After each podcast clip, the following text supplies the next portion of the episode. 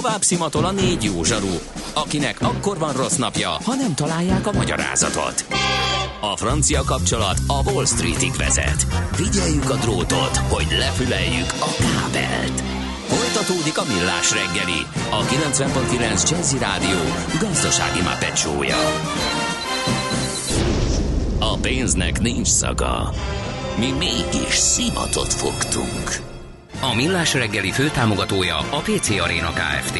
Újítson felújítottra. pé cé Aréna. Felújított prémium számítógépek.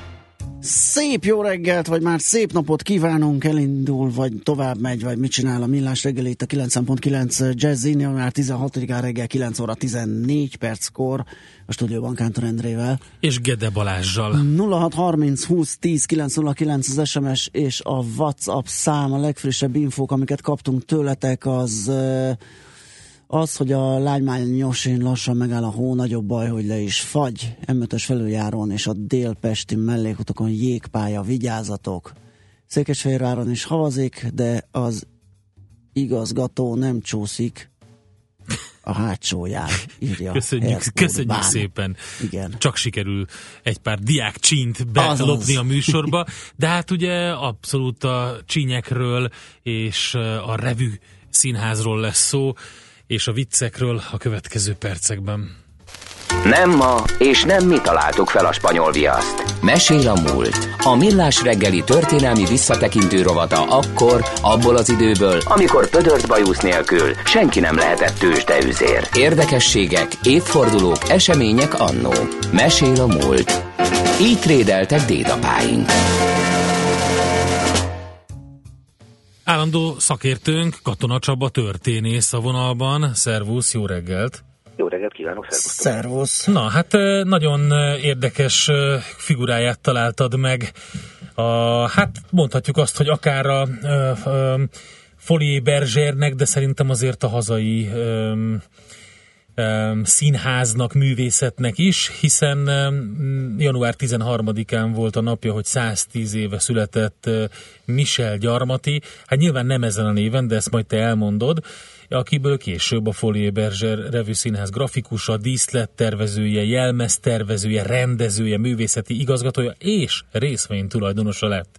Na de menjünk vissza akkor január tizenharmadikára, arra a bizonyos napra.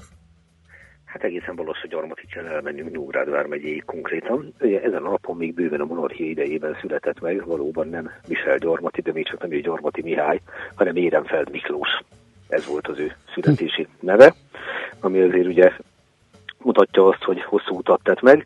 Édesapját úgy hívták, hogy Érenfeld Saul, ugye egy zsidó kereskedő családról beszélünk, akinek egy sajtüzeme volt Balassa Gyarmaton, édesanyját pedig Brakmáriának hívta, hívták, és hát a Balassi gimnáziumban végzett, ugye ha már Ógrád, és így került aztán Budapestre, ahol az Iparművészeti Főiskolán keramikus volt, grafikus volt, szenográfus tanulmányokat folytatott, na és ez lett az ő pályájának aztán az igazi kiinduló pontja. A Királyszínházhoz került, majd pedig a Fővárosi Operettszínházhoz, de volt a Budai Színkörbe, a Városszínházba, ami viszont nagyon megdobta az ő hírnevét Magyarországon, hiszen itt kezdett dolgozni, az Fényes Szabolcs híres neves operettjeinek, ugye a maga korában neves operettjeinek a látványtervezése, a díszlettervezése, és ezen belül is főleg a maja. Ugye hát ezt a mai napig szokták játszani itt ott Fényes Szabolcstól, a slágerek ebből viszonylag ismertek, no, hát ő volt az, aki a színpadra vitelben kulcs szerepet játszott fiatal emberként. Egyebek mellett például Honti Honda is már játszott az ő díszletei között, és állítólag ő volt az, aki javasolta neki, hogy hát meg kéne változtatni a nevét. Ezt olvastam én is, igen, hogy, mert hogy így nem nagyon fog érvényesülni ezzel a névvel. Igen, és akkor lett belőle egy Gyarmati E. Miklós. Ugye Gyarmati ezzel visszautalt a szülővárosára, Balassa Gyarmatra, az Érenfeld, és hát a Miklós az Balat Miklós, hát most miért ne? Ehhez képest ezerkilencszázharminchárom-ban Párizsba telepedett le, ahol pedig egy olyan ember egyengedte az ő útját, aki a maga korának az ünnepelt csillaga volt, és Josephine Baker. Vagy ahogy állítólag ő mondta a saját nevét, az Baker, mert hogy franciásan ejtette ezt a nevet. Úgy párizsosan, a betűvel. Baker ügyesen, amikor Budapesten lépett föl, akkor egyebek mellett, hát Gyarmati díszletei között szerepelt, megismerték egymást még Budapesten, és állítólag őt tudta úgy fölöltöztetni, hogy egészen úgy tűnt, mintha vesztelen volna, pedig nem volt az. Tehát ezt... Igen. Ugye, de tényleg úgy... Banán szoknyát, azt ő találtak. Azt nem állítom, hogy ő, de meg tudta azt csinálni, hogy a látszat csalóka volt, az teljes mértékig megállta a helyét. Van egyébként egy nagyon érdekes interjú, még nyolcvankilencben a Tiszta tájban jelent meg, Bogoméri László készítette Michel Gyarmatival, és ott írta azt, hogy hát tulajdonképpen ő mivel tudott befutni. A következőt mondja, hogy akkor még nagy újság volt, én mesztelenül látni a színpadon, ma már nagyobb újság, ha fel van öltözve. Igen, tényleg. Úgyhogy, hát ugye ez egy másik világ. Igen. No, harminchárom-ba került Párizsba, ahogy említettem, és harminchattól dolgozik a Folies Bergère-ben. Tehát ami azt jelenti, hogy itt nagyon-nagyon sok évtizedet töltött ott, hiszen lényegében haláláig, és aztán ezerkilencszáznegyvenhattól pedig már művészeti igazgató és résztulajdonos, ahogy ti is említettétek.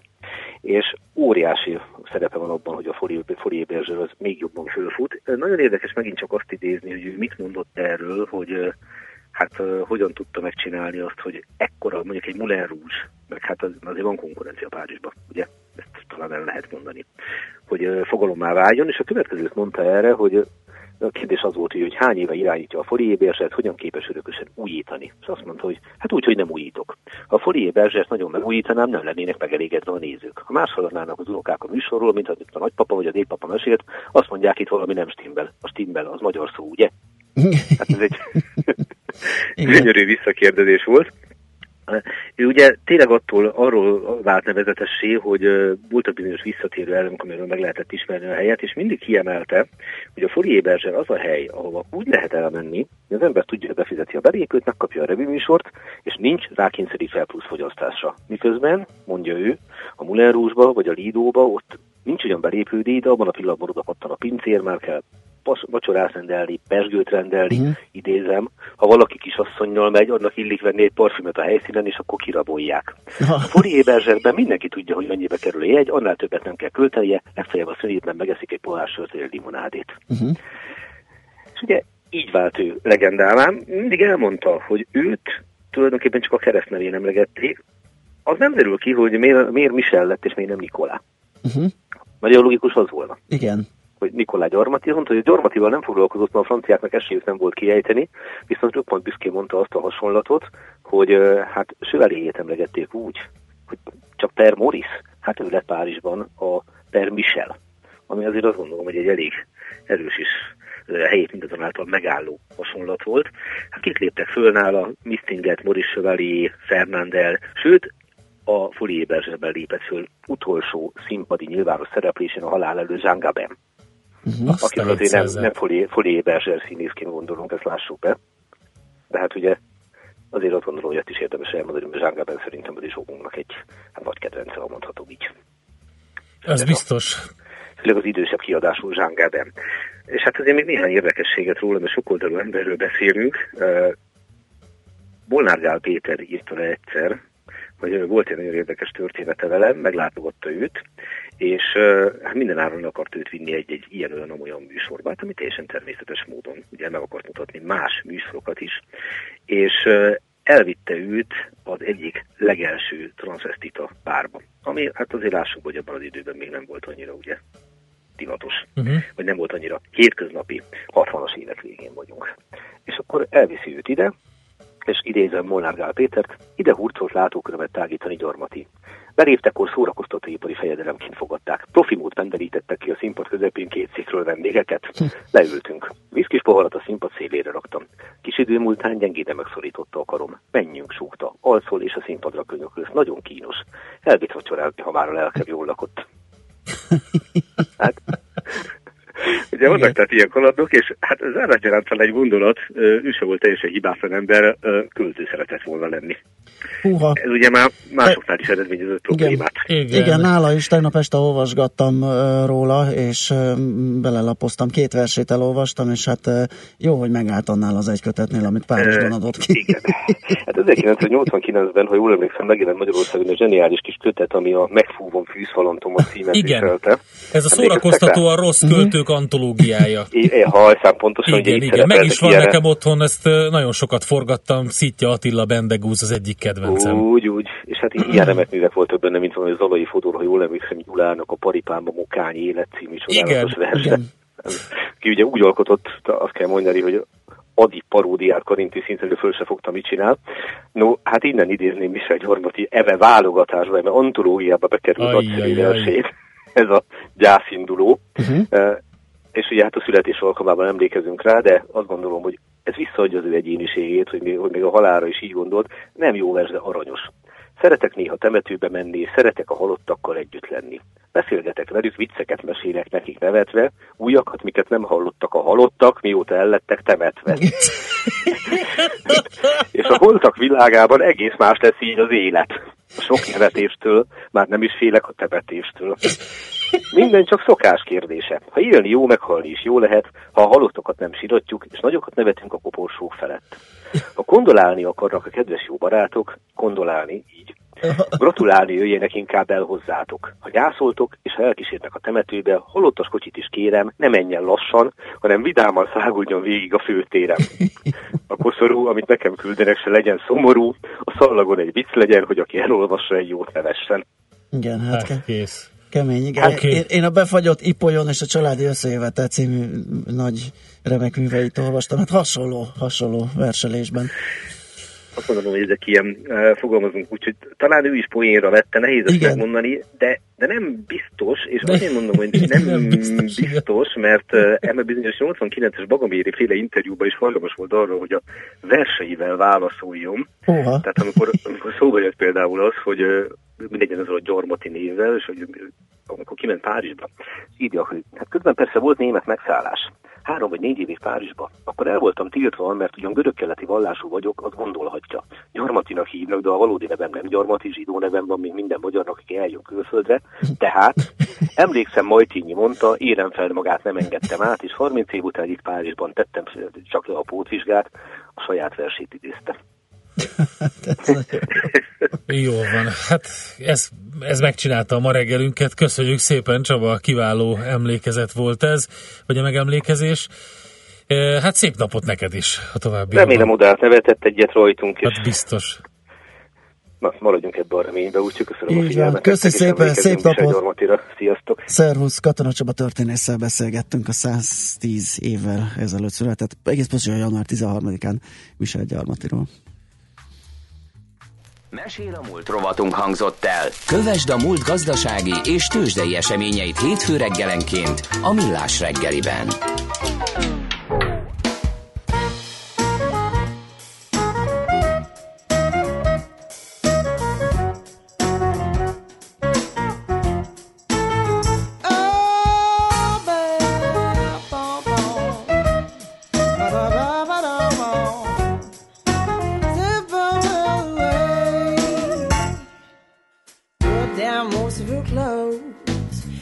Your pretty nose, you're like lions, yeah. Forget about that coming down. Don't try to think where the green goes wild with pink. Lie naked down the ground, act like a barking hound. Ba-ba-dee-da-dee-doo-wah-wah-wah-wah.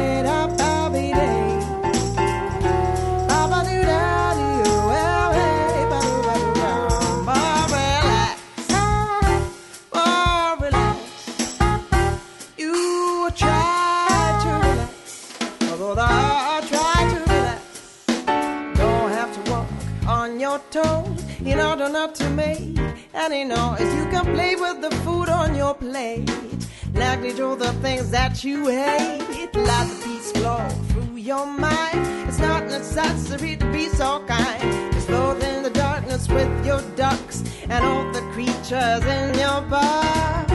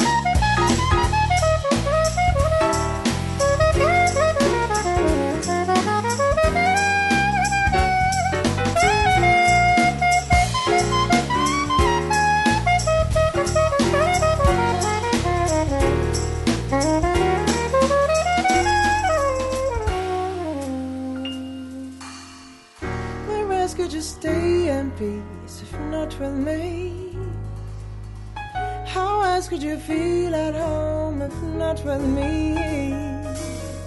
When last could we speak as low as we can speak? Who else could you find your harmony?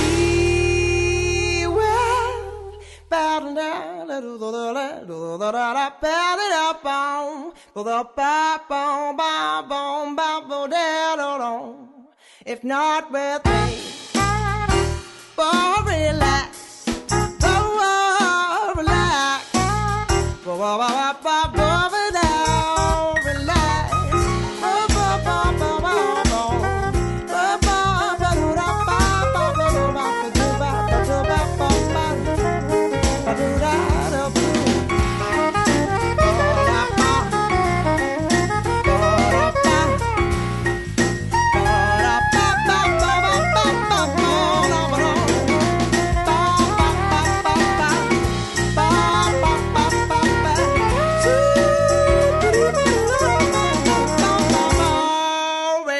Tőzsdei és pénzügyi hírek a kilencven pont kilenc Jazzin az Equilor befektetési zé er té elemzőjétől. Equilor, a befektetések szakértője ezerkilencszázkilencven óta. Kismondi vezető elemző, a vonal túlsó végén. Szia, jó reggelt! Jó reggelt, sziasztok! Na nézzük, hogyan nyitunk, hogyan várjuk az amerikai kereskedést. nulla egész négy tized százalékos pluszban van a BUX, harminckilencezer-hétszáznegyvenegy ponton, tehát továbbra is a negyvenezer pszichológiai szint az, ami megállította. Továbbra sem egységes igazából a hazai vezető részvényárfolyamok mozgása. Mi most a Magyar Telekomra figyelünk, mert ott egy fordított fej és vállak alakzatot láttunk már a múlt héten, ezt rajzolja ki a cég. Hogyha a fundamentális dolgokat nézzük, akkor a világgazdaságban jelent meg egy cikk. Még a múlt héten Lázár János, a miniszterelnökséget vezető miniszter nyilatkozott egy lakossági fórumról. Ott szó szerint azt mondta, hogy amennyiben a Fidesz megnyeri a választásokat kétezer-tizennyolcban, a következő ciklusban újra meg kell próbálkozni azzal, hogy legyen nemzeti tulajdonban lévő mobilszolgáltató, legalábbis így idézte az em té i a nyilatkozatot, és hát ezután elindult a spekuláció, hogy mit jelentene a Telekom számára, hogyha egy nemzeti mobil szolgáltató fellépne. Erről ír a végé, és van, aki azt írja, hogy tíz-tizenöt százalékkal zuhanhatna a papírárfolyama. Mások inkább arra hívják fel a figyelmet, hogy azok az Európai Uniós támogatások, amit most a Magyar Telekom használ fel, nem olyan magas profit tartalmúak, tehát lehetséges, hogy nem lenne olyan jelentős az esés mértéke, illetve hát az öt G tenderek miatt akár még pozitív hatása is lehet ennek a hírnek, de én azt hiszem, hogy egyelőre ez egy ilyen kampányestén elhangzott mondat, nem biztos, hogy olyan nagy jelentőséget kellene tulajdonítanunk. Igen, ugye az is érdekes, egy nap került bejelentésre, hogy a Digi is bejelentette, hogy mikor jönne a szolgáltatásával, és, és ez, amit mondtál, de ez ilyen pletyka szintű. Történet. Igen, igen, nagyon kevés hír van a Magyar Telekom házatáján, ezért bármi is megrezdül, azonnal ugranak rá befektetők, és volt is rá egy kisebb eladási hullám. Most éppen négyszázhatvankilenc forinton van a papír nulla egész három tized százalékos pluszban. Többiek? Az o té pé-nél van viszonylag nagy forgalom, négyszáz millió forintnyi papír forgott eddig, tízezer-kilencszáznegyven forinton a kurzus nulla egész hét tized százalékos plusszal, a MOL nulla egész nyolc tized százalékos pluszban van háromezer-negyven forinton, itt ötven millió forintot épp hogy meghaladta a papír, és a Richter most az, aki öt millió forintnyi forgalmával az utolsó a blue chip listán. öt millió. Igen, hát uh-huh. uh, még ébredeznek az amerikai befektetők, hát hol van még az a félelem? Igen, igen, ez kétségtelen, igen, mi is azt, azt, azt uh, arra tippeltünk, hogy azért még a nap első fele még úgy telik, ahogy a tegnapi egész, vagy valami hasonlóan, mert hogy majd a fél négyes, magyar idő szerint a fél négyes nyitás hozhatja meg az iránymutatást esetleg. Így van, hatezer-hétszázharminc forintos kurzusával gyakorlatilag változatlan múlt hét péntekhez képest. Uh-huh. Ha ez öt millió, mennyi az össz körülbelül? Az összforgalmat uh, már is nézem, hatszázharmincegy millió forint. Uh-huh. Hát azért az még kikerekedhet, nem tűnik túl a célosnak, de azért még esetleg lehet valami belőle délután. Mi újság a forint, meg egyéb deviza fronton, mert hogy itt a törökben is és az euróban is volt komolyabb mozgás. Így van, az euró-dollár kurzusa két egész öt százalékot változott az elmúlt négy tőzsdei munkanap során, méghozzá a dollár gyengült. Ez segített a török lirának abban, hogy legalább a dollár ellenében ne szálljon el annyira, de az euró-török lira az a mindenkori maximum gyenge szint felé közelít, hiszen Erdogán kijelentette, hogy napokon belül támadást indíthatnak Szíriában a kurdok ellen. A helyzet fonákját azt mutatja szerintem, hogy a török államfő arra szólította fel Washingtont, hogy hagyjanak fel a terroristának tartott kurd szervezet támogatásával, és hogy az Szíria területi integritását sértik meg, na hát ehhez képest utána pedig területi integritás ide vagy oda, éppen bekívánnak vonulni Szíriába. Uh-huh. Igen, ez érdekes. No, hát a technikai képet azért érdemes megnézni, mert az euró-török lira négy egész hetvenkettő ötvenen van egy lokális maximumon, hogyha ez szignifikánsan áttörésre kerülhetne, akkor már ilyen szinteket kell mondanom, hogy négy nyolc, négy kilenc, tehát szabadesés folytatódhat a török lirában. Látjuk majd, hogy a politika hogyan alakul, illetve lesz egy központi jegybanki kamat döntés is január tizennyolcadikán, ami talán fékezheti a lira esését. Aha, világos, oké, okay, forint? háromszáznyolc egész nyolcvanegy, sok mozgást nem látok egyelőre, csend és várakozás. A svájci frank ellenében kétszázhatvanegy egész ötvennégy a forint, a dollárért pedig kétszázötvenkettő forintot kell adni. Oké, okay, Móni, köszönjük szépen, jó munkát, aztán majd délután beszámoltok az uzsona kamatban a zárás előtti pillanatokról is. Addig is Addigra már nagyobb lesz a forgalom, egészen biztosan. Hát remélhetőleg, igen. Okay. Jó munkát szervusz, nektek is. Neked is, szervusz. Kismondi vezető elemzővel beszélgettünk a tőzsdenyítás részleteiről. Tőzsdei és pénzügyi híreket hallottak a kilencven egész kilenc Jazzin az Equilor befektetési zé er té elemzőjétől.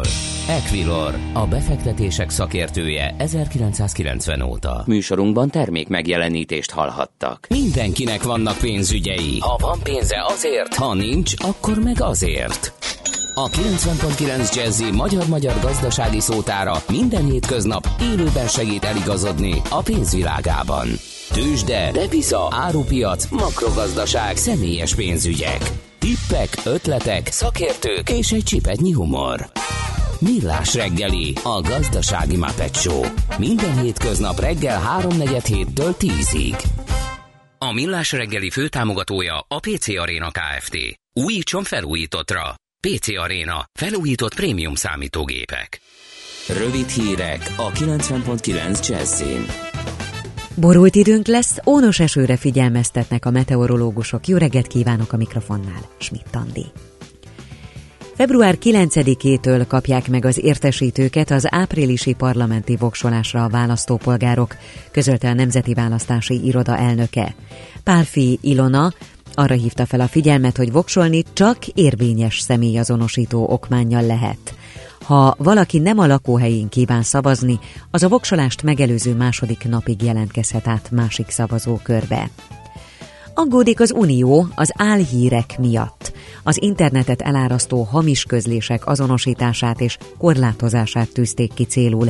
Önálló bizottság vizsgálja a kérdést, majd szakértői jelentés alapján tervezik szabályozni az álhírek terjedését. A francia államfő évelején bejelentette, törvény készül a közösségi médiában terjedő, a liberális demokráciát veszélyeztető álhírek ellen, amit főleg a választási időszakban alkalmaznak majd. Korábban az orosz dezinformációk elleni fellépést is több é u tagállam sürgette. Még két hétig várják a nevezéseket a Zsigmond Vilmos Nemzetközi Filmfesztiválra. A két éve elhunyt világhírű operatőr emlékére rendezett fesztiválra eddig mintegy kétszáz alkotást neveztek. A versenyprogramot egy operatőrökből, rendezőkből és filmes szakemberekből álló bizottság állítja össze. A fesztivál május kilencedikén kezdődik Zsigmond Vilmos szülővárosában, azaz Szegeden. Legyőzték a spanyolok a magyar kézilabdásokat. A magyar válogatott huszonhét huszonötre kikapott a spanyol csapattól a férfi kézilabda Európa-bajnokság csoportkörének második fordulójában Horvátországban. A következő ellenfél holnap a cseh válogatott lesz. Borult lesz az ég, az ország északkeleti harmadán főként havazás, délen délnyugaton kezdetben ónos eső, majd eső. A középső országrészben eső, havas eső valószínű. A szél is megélénkül, a legmagasabb nappali hőmérséklet itt Budapesten fagypont körül alakul. A következő napokban enyhül a hideg, de sok lesz a csapadék. Budapest legfrissebb közlekedési hírei, itt a kilencven pont kilenc Jazz-in. A közlekedési híreket a Corner Trade Kft., a Manigram pénzküldőszolgáltató magyarországi partnere támogatja. A fővárosban baleset történt, a Horog utcában egy sávon váltakozva engedik a forgalmat. Továbbra is lassú az előrejutás a Budaörsi úton befelé, nehezen járható az Erzsébet híd Pest felé, a Budafoki út és a Soroksári út is befelé, a Budakeszi úton és a Hűvösvölgyi úton a Szilágyi Erzsébet fasor előtt számítsanak torlódásra, nagy a zsúfoltság a Szél-Kálmán tér környékén, az Árpád fejedelem útján a Zsigmond tértől a Margit híd felé, és egybefüggő a kocsisor a budai alsó Urakparton és a Tímár utcától a Lánchídig, illetve a Rákóczi hídtól a Szabadsághídig, valamint a Pesti alsórakparton a Dráva utcától dél felé. A Lánchídon Budára nehéz átjutni, és sokan vannak a Váci úton is befelé, az Árpád híd környékén. Irimiás Alisz, bé ká ká Info. A hírek után már is folytatódik a Millás reggeli, itt a kilencven pont kilenc Jazz-én. Következő műsorunkban termék megjelenítést hallhatnak.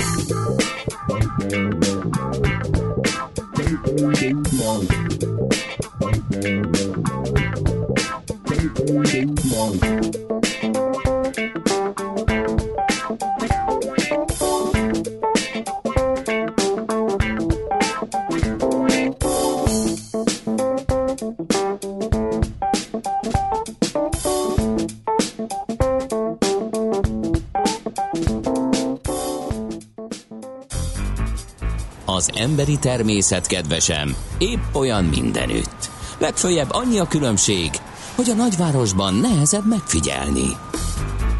Millás reggeli. Na, egy nagyon érdekes könyvről fogunk most beszélni itt a Millás reggeli kultúra rovatában, mondjuk így, és ez a könyv, ez egy elég régi ötletből valósult meg nem régen. A vonalban itt van velünk Csepella Olivér, a szerző, aki, hát mondjuk így a könyv az grafikus regény, vagy képregény. Szervusz, jó reggelt kívánunk! Jó reggelt kívánok! Jó reggelt! Hát én karácsonyra kaptam meg, a fa alatt volt, rögtön felkeltette a figyelmemet, a címe is érdekes és rendhagyó, hogy Nyugat zombik, Nyugat és zombik.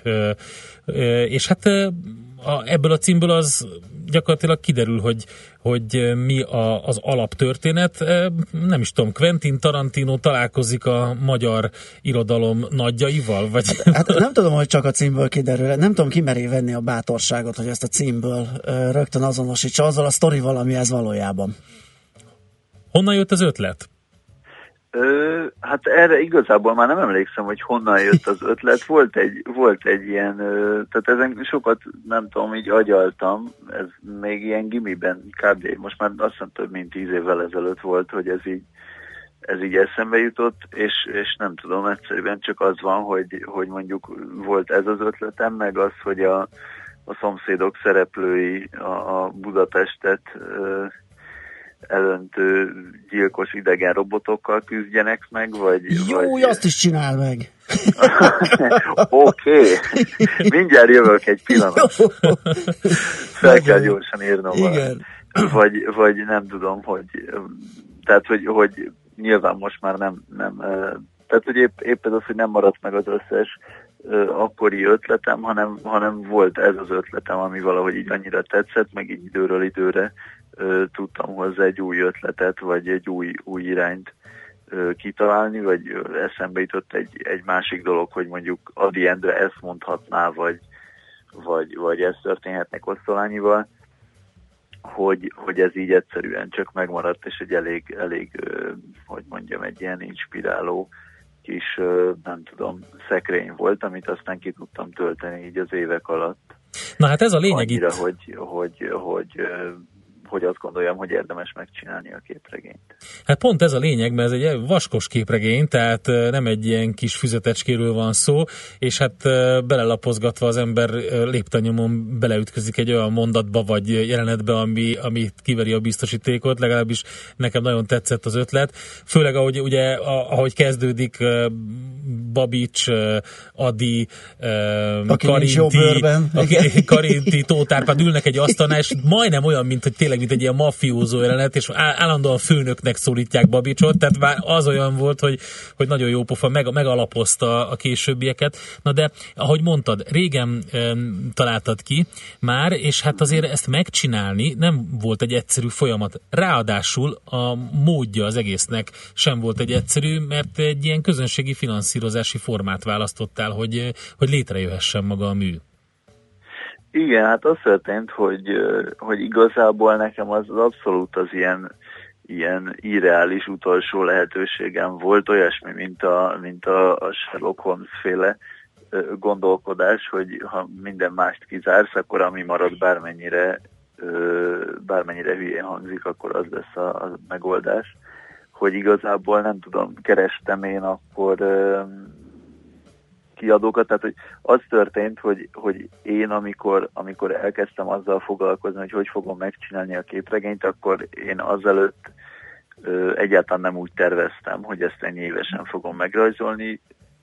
Az történt, hogy föltettem a, az internetes portfóliómba ö, a, a diplomamunkámat, mert diplomamunkának az első fejezetet ö, rajzoltam meg, és föltettem, és akkor ezt így fölkapta az internetes média, és akkor, akkor találkoztam azzal, hogy na, na viszont ezt most nekem, most kell kitalálnom, hogy hogy akarom megcsinálni, mert most van hozzá egy, tehát egy, egy, egy ilyen, hogy mondjam, egy népszerűsége, vagy hogy most tudják Igen. az emberek valamennyire, hogy ez mi, vagy most olvastak róla, és akkor még most van hírértéke ennek a dolognak, és, és ez valamennyire ugye ez, ez egy jó dolog, hogyha mondjuk elmegyek egy kiadóhoz tárgyalni, hogy hát láttad itt, meg itt, meg itt, a, nem tudom, lehozta a, a, akkor még cink pont hu, aztán lehozta a négy négy négy, és nem tudom még, hogy, hogy ilyen elég, elég sok helyen jelent meg, és akkor az, az egy tök jó dolog volt, és gondoltam, hogy most kell megegyeznem erről akkor kiadókkal, vagy, vagy most kell meg, megtalálnom a módját. És akkor kezdődött ez azzal, hogy kiadókkal tárgyaltam, kerestem egyébként pályázatot is, meg szóval, hogy egy csomó csomó, csomó csatornán elindultam. Azt tudtam, hogy ez, ez akkora meló, hogy ezt nem tudom munka mellett csinálni. Tehát, hogy nekem ezt, ezt valahogy egyszerűen ö, birtokomba kell legyen az a pénz, amit, amit, ö, amivel kifizetem az időmet, amíg rajzolok, mert hogy különben nem. Tehát, hogy az, az nem működik, hogy bent dolgozom a, nem tudom, a, a stúdióban egy, egy nyolc órát, és aztán hazamegyek, és akkor ezt rajzolom, mert egyszerűen azzal az... az hát az a legyilkolnád, az meg igen, hát nyilván akkor e, e, már fáradtan is, teljesen hát más ötletek igen, jönnek, máshogy igen, készül el. Igen. És akkor így jött az ötlet, hogy egy ilyen maradt, adományozás? Igen. Uh-huh. Igen, maradt a közösségi finanszírozás, ami egyébként olyan volt, hogy, hogy barátaim is, vagy, vagy akik foglalkoznak ilyesmivel, vagy én magam is úgy voltam vele, hogy hát szóval tulajdonképpen ez egy hülye ötlet, vagy hogy tehát akkor az volt a, a dolog állása, hogy így magyar képregényt egyrészt nem, finansz, nem finanszíroztak még meg közösségi finanszírozással, de hát nem is csak ennyire ö, egy ilyen szűk, szűk halmaz az a probléma, hanem az, hogy egyáltalán nagyon ö, ritkán és általában alacsony összegekkel jött össze olyan magyar közösségi finanszírozás, ahol, ahol konkrétan a célközönség, vagy hát hogy a, a finanszírozó gárda volt magyar, mert amikor arról volt szó, hogy egy, egy ilyen magyar közösségi finanszírozás siker született, az általában olyan ilyen ö, valamilyen ilyen műszaki, vagy technikai, vagy, vagy, vagy informatikai cikk volt, amit, amit külföldön is értettek és támogattak, tehát aminek nem volt egy ilyen, egy ilyen országhatára. És magyar, tehát maguk a magyarok ö, nem annyira ismerték még akkor a közösségi finanszírozást, úgyhogy hát nem tudom, hogy most azért most sem azt csinálja mindenki hétvégén, hogy megkeresi a kedvenc Kickstarter. Tehát nem egy ilyen határokon átívelő valami volt, hanem egy olyan dolog, ami majd itthon fog megjelenni, hát ugye ez magyar az igen, nyelven. És, és, uh-huh. hogy ez, és ez ettől ilyen nagyon-nagyon irreálisnak tűnt, hogy ez sikerül, hogy, hogy én össze fogok gyűjteni akkor én ilyen milliókat úgy, hogy, hogy erre ugye a kutya se akar izé, Angliából pénzt adni, mert nem tudja ki az a Babits Mihály, meg a Karinti Frigyes, meg a New York kávézó, vagy kávéház, és, és, hogy, és hogy nekem ezt úgy kell megfinanszíroztatni, hogy, hogy csak magyarok összedobják-e a pénzt. Ami azt gondolom egyébként, hogy, hogy egy kicsit a, a dolognak a húzó ereje is volt, hogy maga ez az ideális lehetőség egy csomó embert afelé, afelé lökött, hogy na akkor most, most be kell szállni, mert, mert különben ez nem sikerül. Különben nem fog összejönni. Volt, jó, hát majd Amerikából ezt meg, megfinanszírozzák, vagy, vagy jó, hát ez össze fog jönni, hát örülök, hogy összejön, de hát nem, nem nagyon kell érte mit csinálnom. De hogy ebben a helyzetben szerintem főleg akkor, amikor már mondjuk ez, ez így az első első napon elkezdett ö, így hirtelen fölfelé menni, ilyen, ilyen nagyon váratlanul ö, sokan támogatták, akkor szerintem volt olyan, aki tényleg úgy szállt be, hogy, hogy nem is, nem is, nem is azért, mert képregény, és még csak talán nem is azért, mert nyugatosok vagy zombik, hanem egyszerűen már maga a Maga, maga a közösség. Azt látva, hogy mások is érdeklődnek iránta. Uh-huh. Jó, és hát ez technikailag ez hogy volt egyébként? A kötet árát kellett körülbelül bedobni előre? Finanszíroz... Hát ez a szokásos közösségi Aha. finanszírozós dolog volt, hogy én Indigogót, Indigogón uh-huh. voltam, nem Kickstarteren. Igen. Ö, és hát akkor vannak ezek az ilyen különböző támogatói csomagok, tehát van egy olyan, ami... ami kevesebb, mint amúgy a képregény, tehát azt hiszem, hogy azért posztert lehetett kapni, volt olyan, ami, ami ez, a, ö, ez a legalacsonyabb, hogy, hogy amennyit, amennyit akarsz, annyit adj bele, és akkor nem tudom, nagyon, nagyon szépen megköszönöm. Én, én nekem az egyik kedvencem volt, vagy hát, hogy szerintem, tehát, hogy ugyanannyi idő, meg nem tudom, és tök nagy dolog szerintem, hogy valaki így végig kitölt egy ilyen, nem tudom, űrlapot, meg akármit azért, hogy egy dollárt bedobjon. Szóval volt ez, volt a, a képregény persze, és akkor volt ez, hogy, hogy olyan képregény, amiben így belerajzolok valamit, aztán az, hogy képregény plusz póló, képregény plusz poszter, tehát hogy különböző ilyen, ilyen ajándékok. A legdrágább az volt, hogy, hogy három, három támogatót azt, azt vállaltam, hogy aki, aki befizet arra, ezt perknek hívják ezt a, ezt a csomagot, hogy arra a perkre befizet, az, az belerajzolom a képregénybe, már mint hogy konkrétan ilyen szereplővé válik. Na, nagyon klassz. Oké, szóval az a lényeg, hogy összejött uh, végül is. Oké, nem határidőre, mert ugye csúszott a dolog, és abszolút késett, viszont idén karácsonyra a fá, fák alá nálam is bekerülhetett, úgyhogy ennek nagyon örültünk. Lesz még akkor ez, Hú, ez, ez egy, sikersztori volt neked, vagy versus gyilkos robotok, ezt, ezt ki kéne dolgozni. Hát figyelj, mennyit van. Megnézzük, megnézzük itt a szerkesztésében, mit tudunk összekotorni egy indiai Jó, alapnak. Jó, köszi, a, a következő szám után majd hívjatok fel, hogy a kalapban. Jó, de okay, akkor csak akkor, hogyha minket is belerajzolsz a szomszédokba, szerintem hát, az... Figyelj, végül is igen, igen. Hát figyelj, hogyha tényleg millák vannak az ide, akkor... Oké. Okay.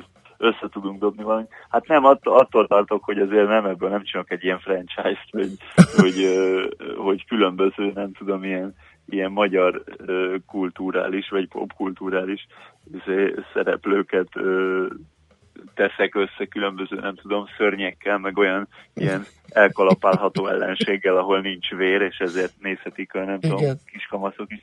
Ö, Nem, azt hiszem, hogy, hogy nem ez az út, amin elindulnék. Igazából épp ez az, hogy azért, azért maradt meg a, ez a Nyugat és Zombik vonal, mert hogy ez egy ilyen tetszett maga a kontrasztja a dolognak, hogy, hogy ez a, a nyugatosok, mint értelmiség, meg alkotó ember mit uh-huh. csinál ebben a helyzetben, mint egy ilyen háborús, háborús, váratlan háborús helyzetben, és a zombik pedig ugye ez az ilyen hömpölygő, nagy, önálló agy nélküli, vagy önálló tudat nélküli ilyen, ilyen romboló tömeg, és hogy ebben valahogy annyi, annyi ö, ilyen lehetőség rejlett, hogy, hogy ebben a történetben miket lehet elmondani, hogy azt gondolom, hogy, hogy ezt aztán azért csináltam meg, úgyhogy ennek se csinálnék folytatást magában, magának a könyvnek, könyvből, vagy a, a könyvnek nem csinálnék folytatást, És, és viszont nem, nem indulnék el a, ugyanezen a vonalon, hogy most mondjuk fekete, fehér és rózsaszín, és akkor most a vérfarkasok megküzdenek Szécsi Margittal és Nagy Lászlóval. Ú, hanem... hát fél jobbnál jobb ötleteit van. Kár, kár, hogy azt mondod, hogy nem. Nagy de... kár, hát szomorúak vagyunk tényleg, úgyhogy addig rövid is akkor... Élet, igen, addig is forgatjuk a Nyugat és Zombikat. Nagyon klassz, nekünk így nagyon van. Tetszik, úgyhogy köszönjük New szépen York a munkádat. A tükrös szalomban elszabadul a pokol, mindenkinek ajánljuk. Köszönjük szépen, szépen, hogy beszélgettünk. Szépen. Szép napot, szervusz. Szép napot. Köszi szépen. Szia. Csepella Olivérrel beszélgettünk, Nyugat és Zombik képregény szerzőjével. Hát mindenkinek nagyon melegen ajánljuk, óriásiakat lehet röhögni rajta. És egyébként nagyon klasszis maga. Ki az, aki bele van rajzolva vajon? Ugye ezt nem kérdeztük meg, de majd megkérdezzük. Hát van egy pár több megjelenet, hogyha ott el lehetett őket rejteni, nem tudom, jutnak egy komoly szerephez, de minden esetre érdemes lapozgatni annak is, aki nincsen benne szereplőként.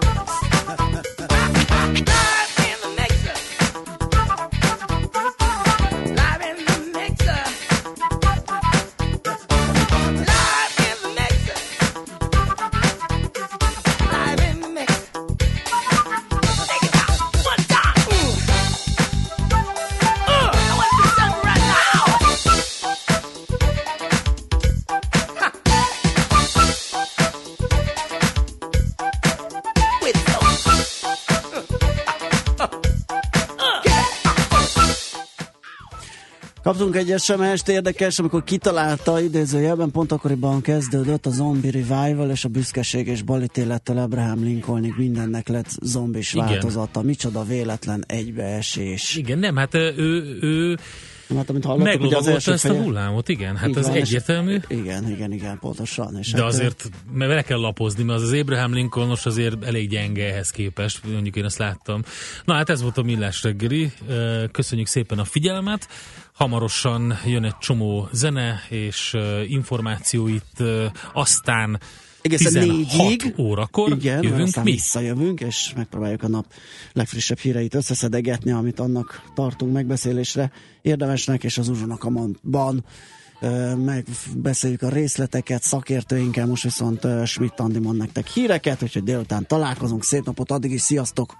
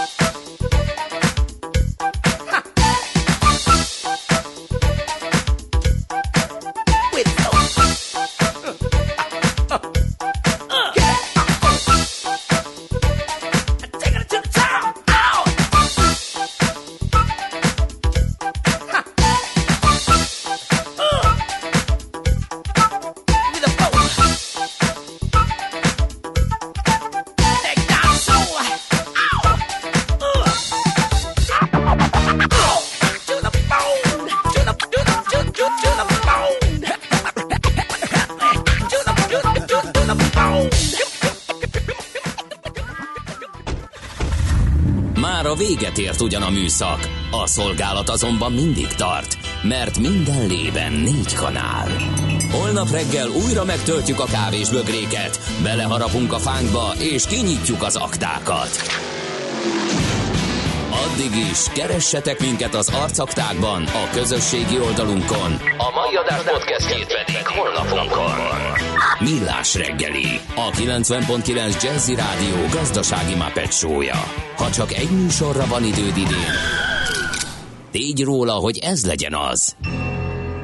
Csak egy dolog lenne még. A Millás reggeli főtámogatója a pé cé Aréna Kft. Újítson felújítottra. pé cé Aréna felújított prémium számítógépek.